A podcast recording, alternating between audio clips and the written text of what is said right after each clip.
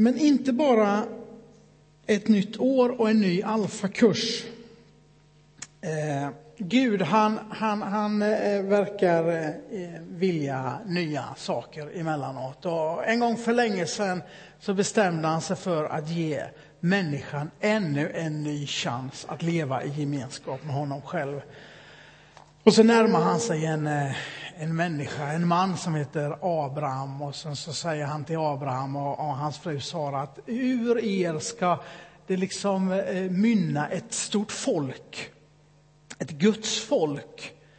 Och eh, deras uppgift ska vara att liksom ta emot min välsignelse, Guds välsignelse, så att andra människor upptäcker Gud genom er.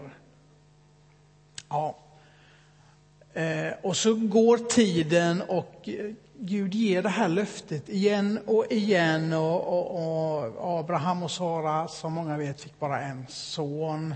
Isak och Isak fick två söner, Jakob och Esau. Och, och Jakob, han, han fick tolv söner. Och, och, då började det ta lite mer fart i det där folket. Och när det blir hungersnöd i landet så, så får de flytta in i Egypten. Och där bosätter man sig. Och, och släktingarna bor kvar där i kanske 400 år och blir riktigt många. Och nu kan man kanske börja tala om att det är ett folk, men man blir också förslavad.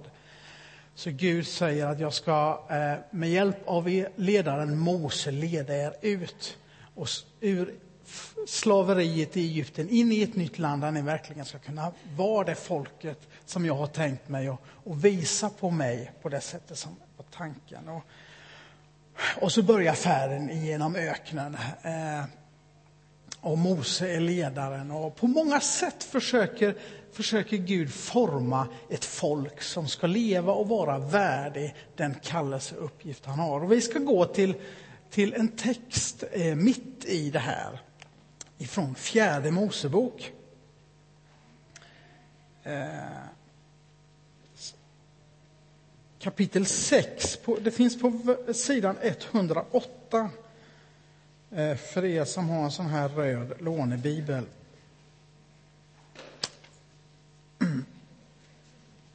Gud ger folket eh, regler och förhållningssätt så att man ska kunna leva ett gott och värdigt liv Eh, men så gör han, eh, och så ser han till att det finns ledare. Han ser också till att det finns människor som betjänar eh, det här folket andligen och de kallas präster. Och, och prästerna de tas från Moses brors Arons familj. Och vi kommer in i ett, i ett läge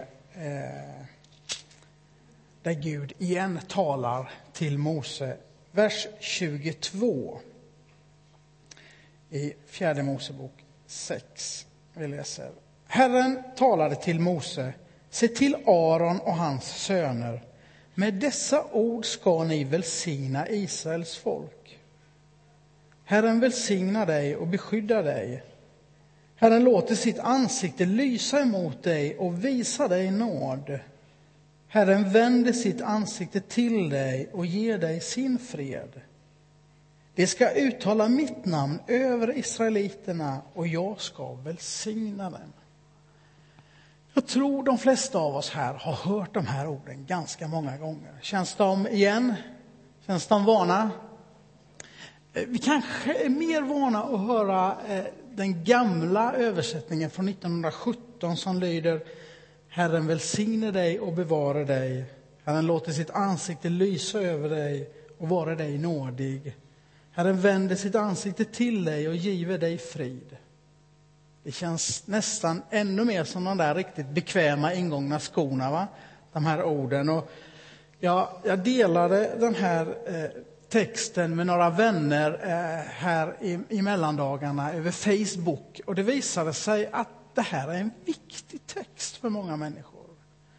Eh, någon skrev att, att, att nu mer än någonsin, mer än för 20 år sedan, är det här en viktig text för mig. Och den visar mig att Gud är stor och det gav ett visst eh, engagemang, eh, den här lilla eh, tråden och eh, eh, eh utbytet vi hade där eh, om, om vad texten betydde för varandra. Jag återkommer till vad mina vänner skriver om det, men den är viktig. Och en av fördelarna med att stå här emellanåt, det är att, att jag får se alla er. Eh, och trots vad ni kanske tänker och tror så ser jag de flesta av er. Jag ser vem som är pigg och alert och på hugget och jag ser vem som skulle behöva fem minuter till i sängen. Och jag ser liksom när människor blir berörda och, och vi som får möjlighet att, och läsa de här orden emellanåt, ofta i slutet av en gudstjänst, ser att det händer någonting i församlingen när vi läser välsignelsen över. Inte allt för få gör korstecknet i slutet och på något sätt så ser jag något som jag tolkar som att det här är viktiga ord och det är väldigt viktiga ord. Eh, låt mig säga någonting om, om, om själva texten. Den här texten är ju någon slags eh, poetisk text eh, till sin struktur.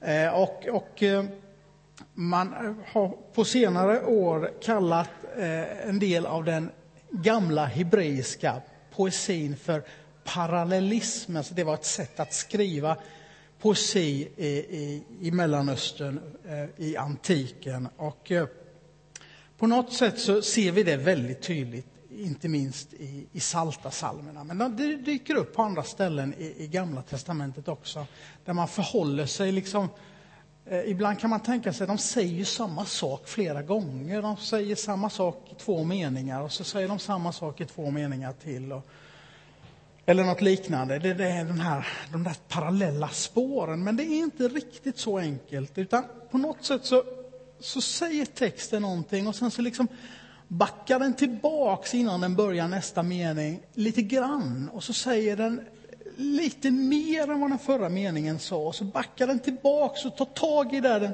förra meningen eh, liksom landade. Och sen så börjar den lite som man eh, sy såna här, heter det skälkstygn. Man tar ett stygn och sen så backar man halva stygnet tillbaks och så går lite till. Ja, ni ser att jag har tittat på de där julbonaderna som vi har hemma. Om det kommer upp nu så här år. Så på något sätt så, så gör texten så att den, den hugger tag i sig själv och så drar den vidare, så den säger inte riktigt samma sak. Den sträcker sig, den fördjupar och den lägger till nya perspektiv. Det handlar om tre korta meningar här egentligen, eh, som i varje mening har två innehåll kan man säga. Och meningarna de blir längre och längre eh, ju eh, och, och de fördjupar och, och, och bli mer empatiska, mer inlevande i våra liv. Och visst kan man be en välsignelse och visst kan man och bör be om välsignelse, men det här är inte först och främst en bön. Först och främst är det här en beskrivning av en existerande verklighet. En beskrivning av en realitet. Eh, eh, och jag frågade någon av mina vänner, är det, här, är det här på riktigt? Är det här riktiga ord för dig? Och Lotta hon skrev tillbaks, ja, är det inte det så är jag riktigt illa ute.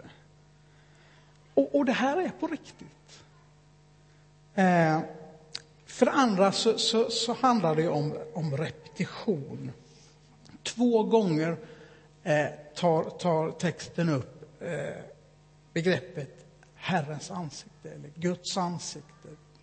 Ordet man använder i grunden är ju egentligen det här väldigt heliga, Javé, jag är. Men man, man läste aldrig ut det, utan man läste nog ett annat ord, troligtvis Adonai, Herren välsigne dig.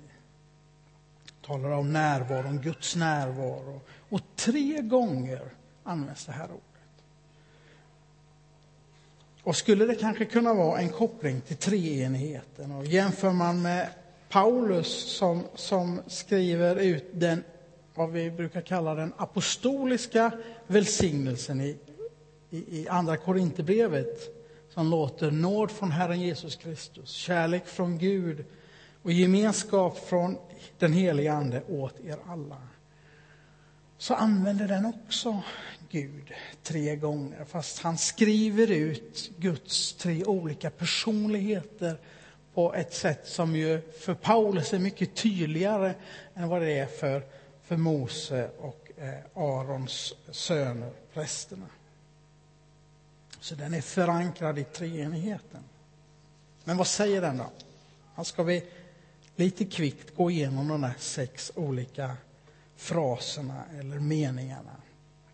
Vad är en välsignelse överhuvudtaget? Det är inte helt lätt kanske att, att få tag på det. Men det är inte bara en lyckönskan i alla fall. Alltså välsignelse kan ju gå både från den starke till den svage, men också från den svage till den starke. Vi kan ju faktiskt välsigna Gud vi också. Och då blir det kanske mer av en tacksägelse, att tala gott om, att prisa.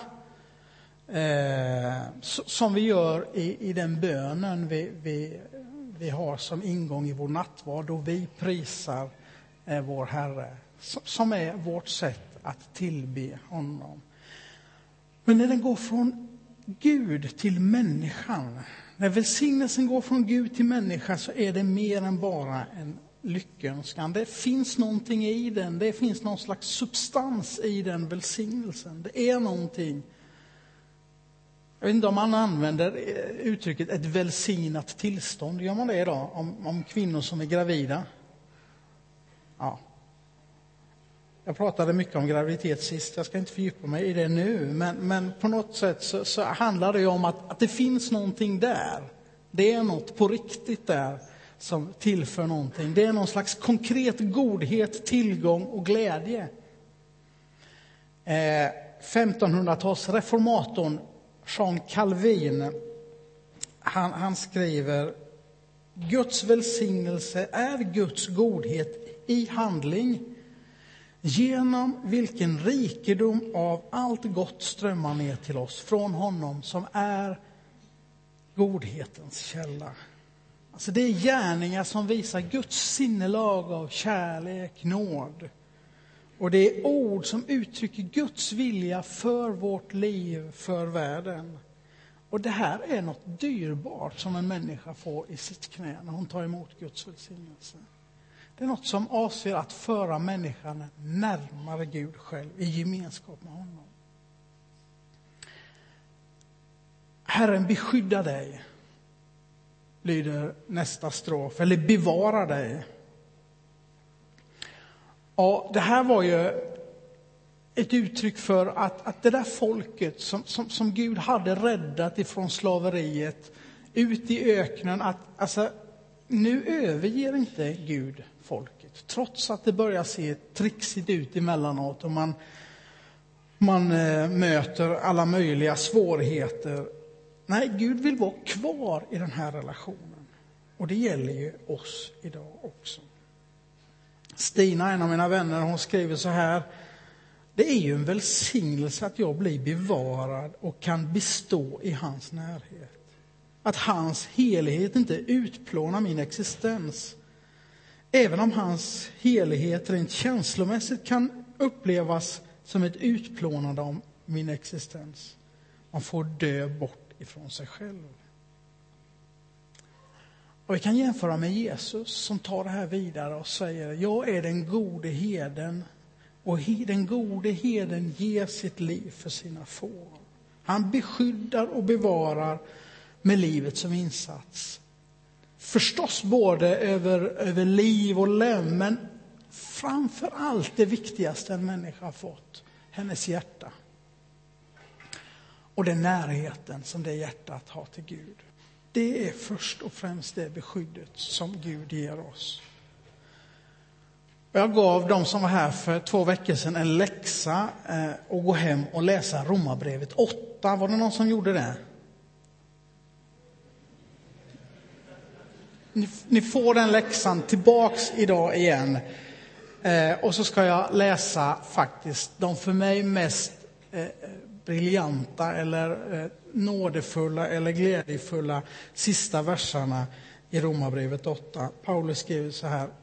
Ty jag är viss om att varken liv, död eller liv, varken änglar eller andemakter, varken något som finns eller något som kommer, varken krafter i höjden eller krafter i djupet eller något annat i skapelsen ska kunna skilja oss ifrån Guds kärlek i Jesus Kristus, vår Herre.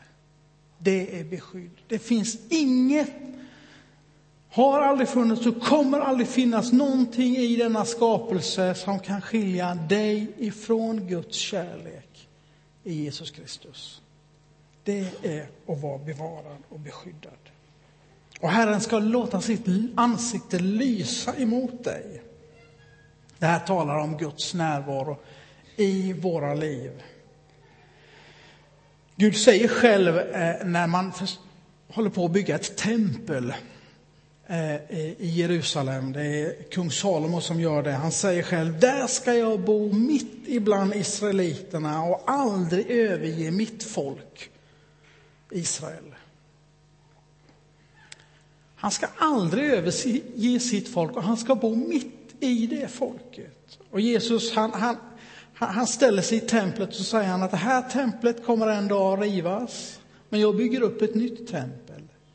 Och så flyttar han Guds närvaro ifrån den här symboliska platsen in i en människas liv genom den helige Ande. Det är vad som händer när Gud låter sitt, låter sitt ansikte lysa över oss. Han liksom gläds åt att vara nära och närvarande i ditt och mitt liv. Barbro skriver så här när jag frågar henne varför känner du dig trygg av de här verserna. Det är klart jag är trygg när jag vet att Gud ser hela mitt liv.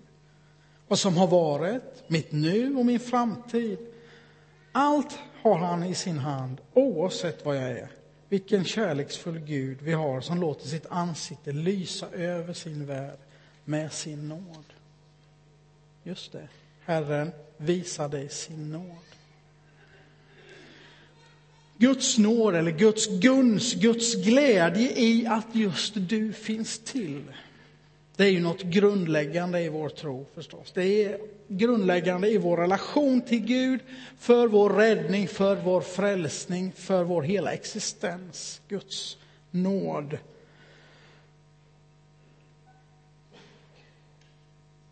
Och nåd i själva begreppet handlar ju om att man kan inte förtjäna. Det finns ingen möjlighet att förtjäna den. Och den är på Guds initiativ. Han är där först hela tiden. Det är en glädje för Gud att få ta sig an dig och mig och få rädda dig och mig och få frälsa oss. Och det kommer ur Guds kärlek, trofasthet och de löften han en gång har gett. Så vänder han sitt ansikte emot oss. Här går, här går vi tillbaks till Guds ansikte och så tar vi ett nytt steg framåt och säger Gud är inte bara här där vi är, utan han följer oss också när vi ger oss iväg. På samma sätt som Israels folk faktiskt fick gå vidare eh, så var Gud med hela tiden. Intresserat följer han med blicken. Och på samma sätt som Gud följer sitt utvalda Israel då, så följer han sitt utvalda folk idag. Och vem är det då som är utvald? Ja, det är den som har tagit emot Jesus Kristus. Och det han har gjort för dig och mig. När jag är ute och går, eller kanske ännu hellre när jag är ute och springer lite grann där hemma vid, så, så brukar jag eh, roa mig med att försöka hälsa på alla människor jag möter.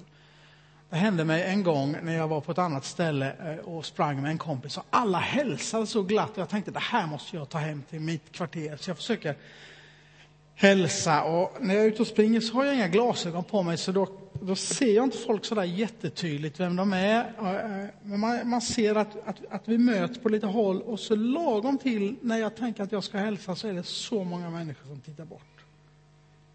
På ett träd eller en fågel eller ut till havs eller sådär. Och det är svårt att hälsa på människor då. Jag försöker ändå och jag är väl inte sådär eh, alldeles eh, eh, på, på min bästa sida, ångandes fram, låtandes som ett, eh, som ett astmatiskt ånglok eh, och ser ut som en dränkt katt. Men, men, men ändå.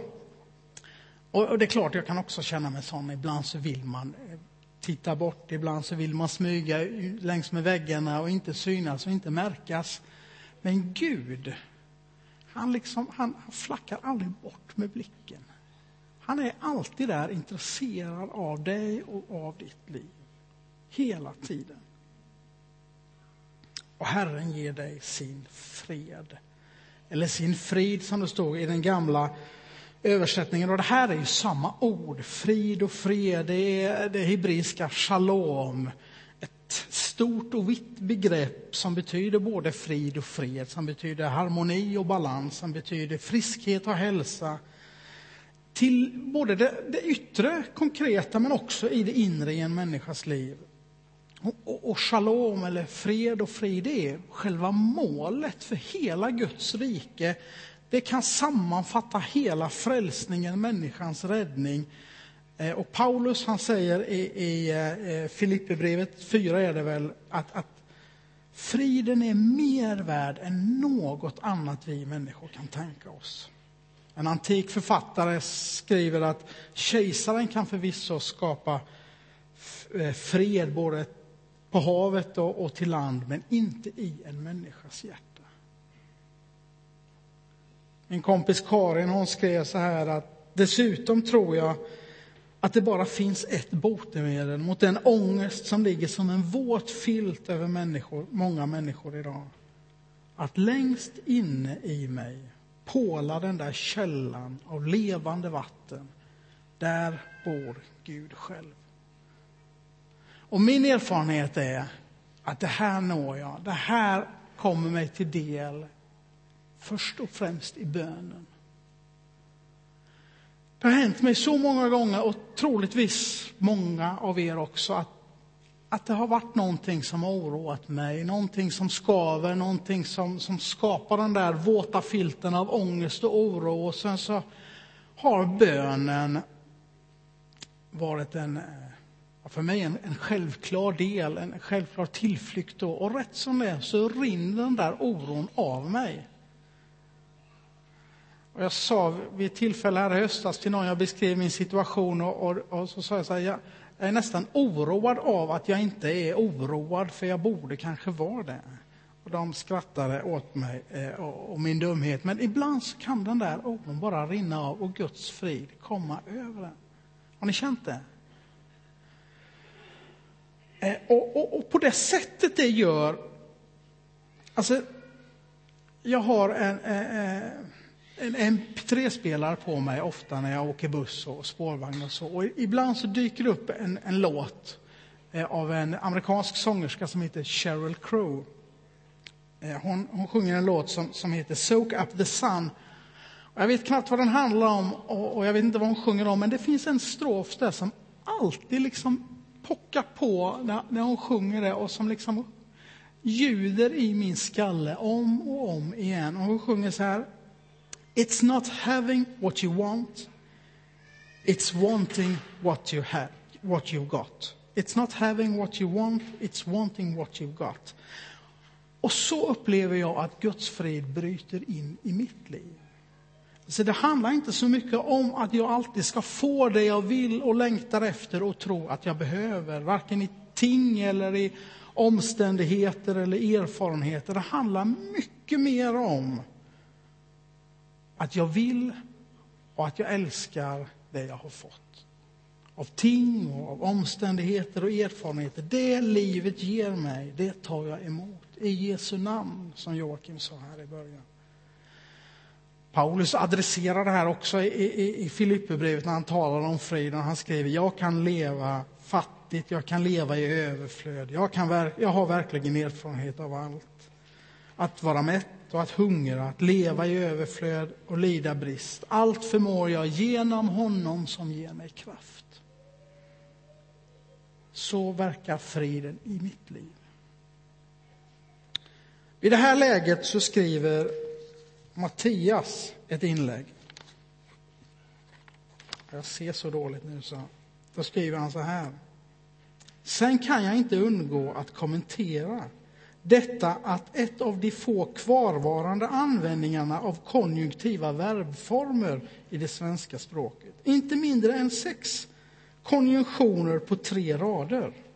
Välsigne, bevare, låta lysa, vare, vände och give. Och nu kommer min bekännelse denna söndag. Under mig veteligen ett enda tillfälle under hela min skoltid har jag med öppna ögon och försåt fuskat på ett prov i skolan. Och det var det stora grammatikprovet på högstadiet. Och ta mig nu som ett riktigt avskräckande exempel. Jag har fortfarande svårt för grammatik.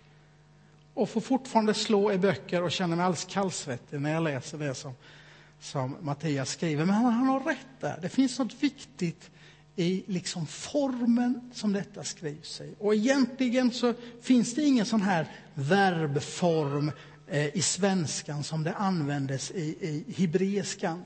Det viktiga här det är att när vi hör att Gud välsignar oss så betyder det att Gud har välsignat oss tidigare. Det betyder att Gud välsignar oss just nu i detta nu och det betyder att Gud kommer att välsigna oss framöver tiden. När Gud vänder sitt ansikte till oss så har han gjort det. Han gör det nu. Och han kommer, ja ni förstår, ni förstår poängen. Det finns någon slags helhetssyn i själva tempuset i tidsformen här. Eh, och det eh, försvinner, inte minst i den nya översättningen. Det finns mer i, i konjunktivformen i 1917 års översättning. Mattias, du kan få lära mig detta sen så jag kan få göra bot för denna synd jag gjorde på, på, på eh, eh, högstadiet. Så dessa ord, de gäller inte bara nu, de gäller inte bara igår, utan de gäller också framöver. Och det får vi leva med. Till slut, till slut. Den sista versen är ganska viktig här också. Då, det skall alltså eh, prästerna, de ska uttala mitt namn över israeliterna och jag ska välsigna dem. Eh, I den gamla översättningen så står det så här, så ska de lägga mitt namn på Israels folk och jag ska välsigna dem. I de engelska översättningarna, King James och New International Version, så står det And they shall put my name on the children of Israel and I will bless them. Alltså det finns någonting som, som händer när välsignelsen läses eller uttalas eh, över Guds folk. Har ni, sett, har ni sett filmerna Toy Story? Någon som har sett dem? Med handen? Vi såg den sista filmen här eh, eh, eh häromveckan och eh, den är betagande och det gräts en hel del hemma i soffan. Eh, och det var inte barnen som grät. Jag säger inte mer än så. Eh, men det här är en animerad eh, eh serie filmer som handlar om, om cowboydockan Woody och hans leksaksvänner. Eh, och hur de kommer till liv när inte det är någon människa i, i, i närheten och, och deras äventyr. Och det finns något genomgående i dessa tre filmerna och det, det handlar om Woodys identitet. Han är på något sätt ledare eh, över gänget leksaker i, i Andys eh, rum. Och under foten på honom så har Andy, pojken som äger honom, skrivit sitt namn. Andy står det där och det får man se flera gånger eh, under dessa filmerna. Och det är utgångspunkten för hela hans existens hans identitet, meningen med livet, ledningen i livet. Och vid något tillfälle så kommer han ifrån sin, sitt eh, rum och någon restaurerar dockan och målar över Andys namn på foten. Och hela Woodys liv kommer i gungning. Vem är han? Vad ska han göra? Vad finns han till för? Åt vilket håll börjar hans liv att luta? Etc, etc. Och på samma sätt som Guds folk får hans välsignelse tilltalad över sitt liv så skriver Gud sitt namn på den som är hans. Välsignelsen, det är den bästa delen av varje gudstjänst, skriver eh, Maja-Lisa. Jag älskar den och den får mig alltid att vibrera av kärlek och glädje och känna mig sedd och älskad. Och det väcker ett lika starkt gensvar i mig. Påminner mig varje gång om hur mycket jag älskar Gud tillbaks. Och jag vill vara så nära honom som det bara går. Det här är vad den gör med oss. Den skriver Guds namn i våra liv. Och, och det, det räcker ända in i evigheten. Ända in i, i, i Bibelns sista bok, uppslagsbo, uppslagsboken, Uppenbarelseboken. Ja, Freudian slip kanske. Eh, där ser vi hur, hur Gud tar emot i evigheten, tar emot dem som är hans. Och så säger han, och det ska se hans ansikte. Det ska bära hans namn på sin panna.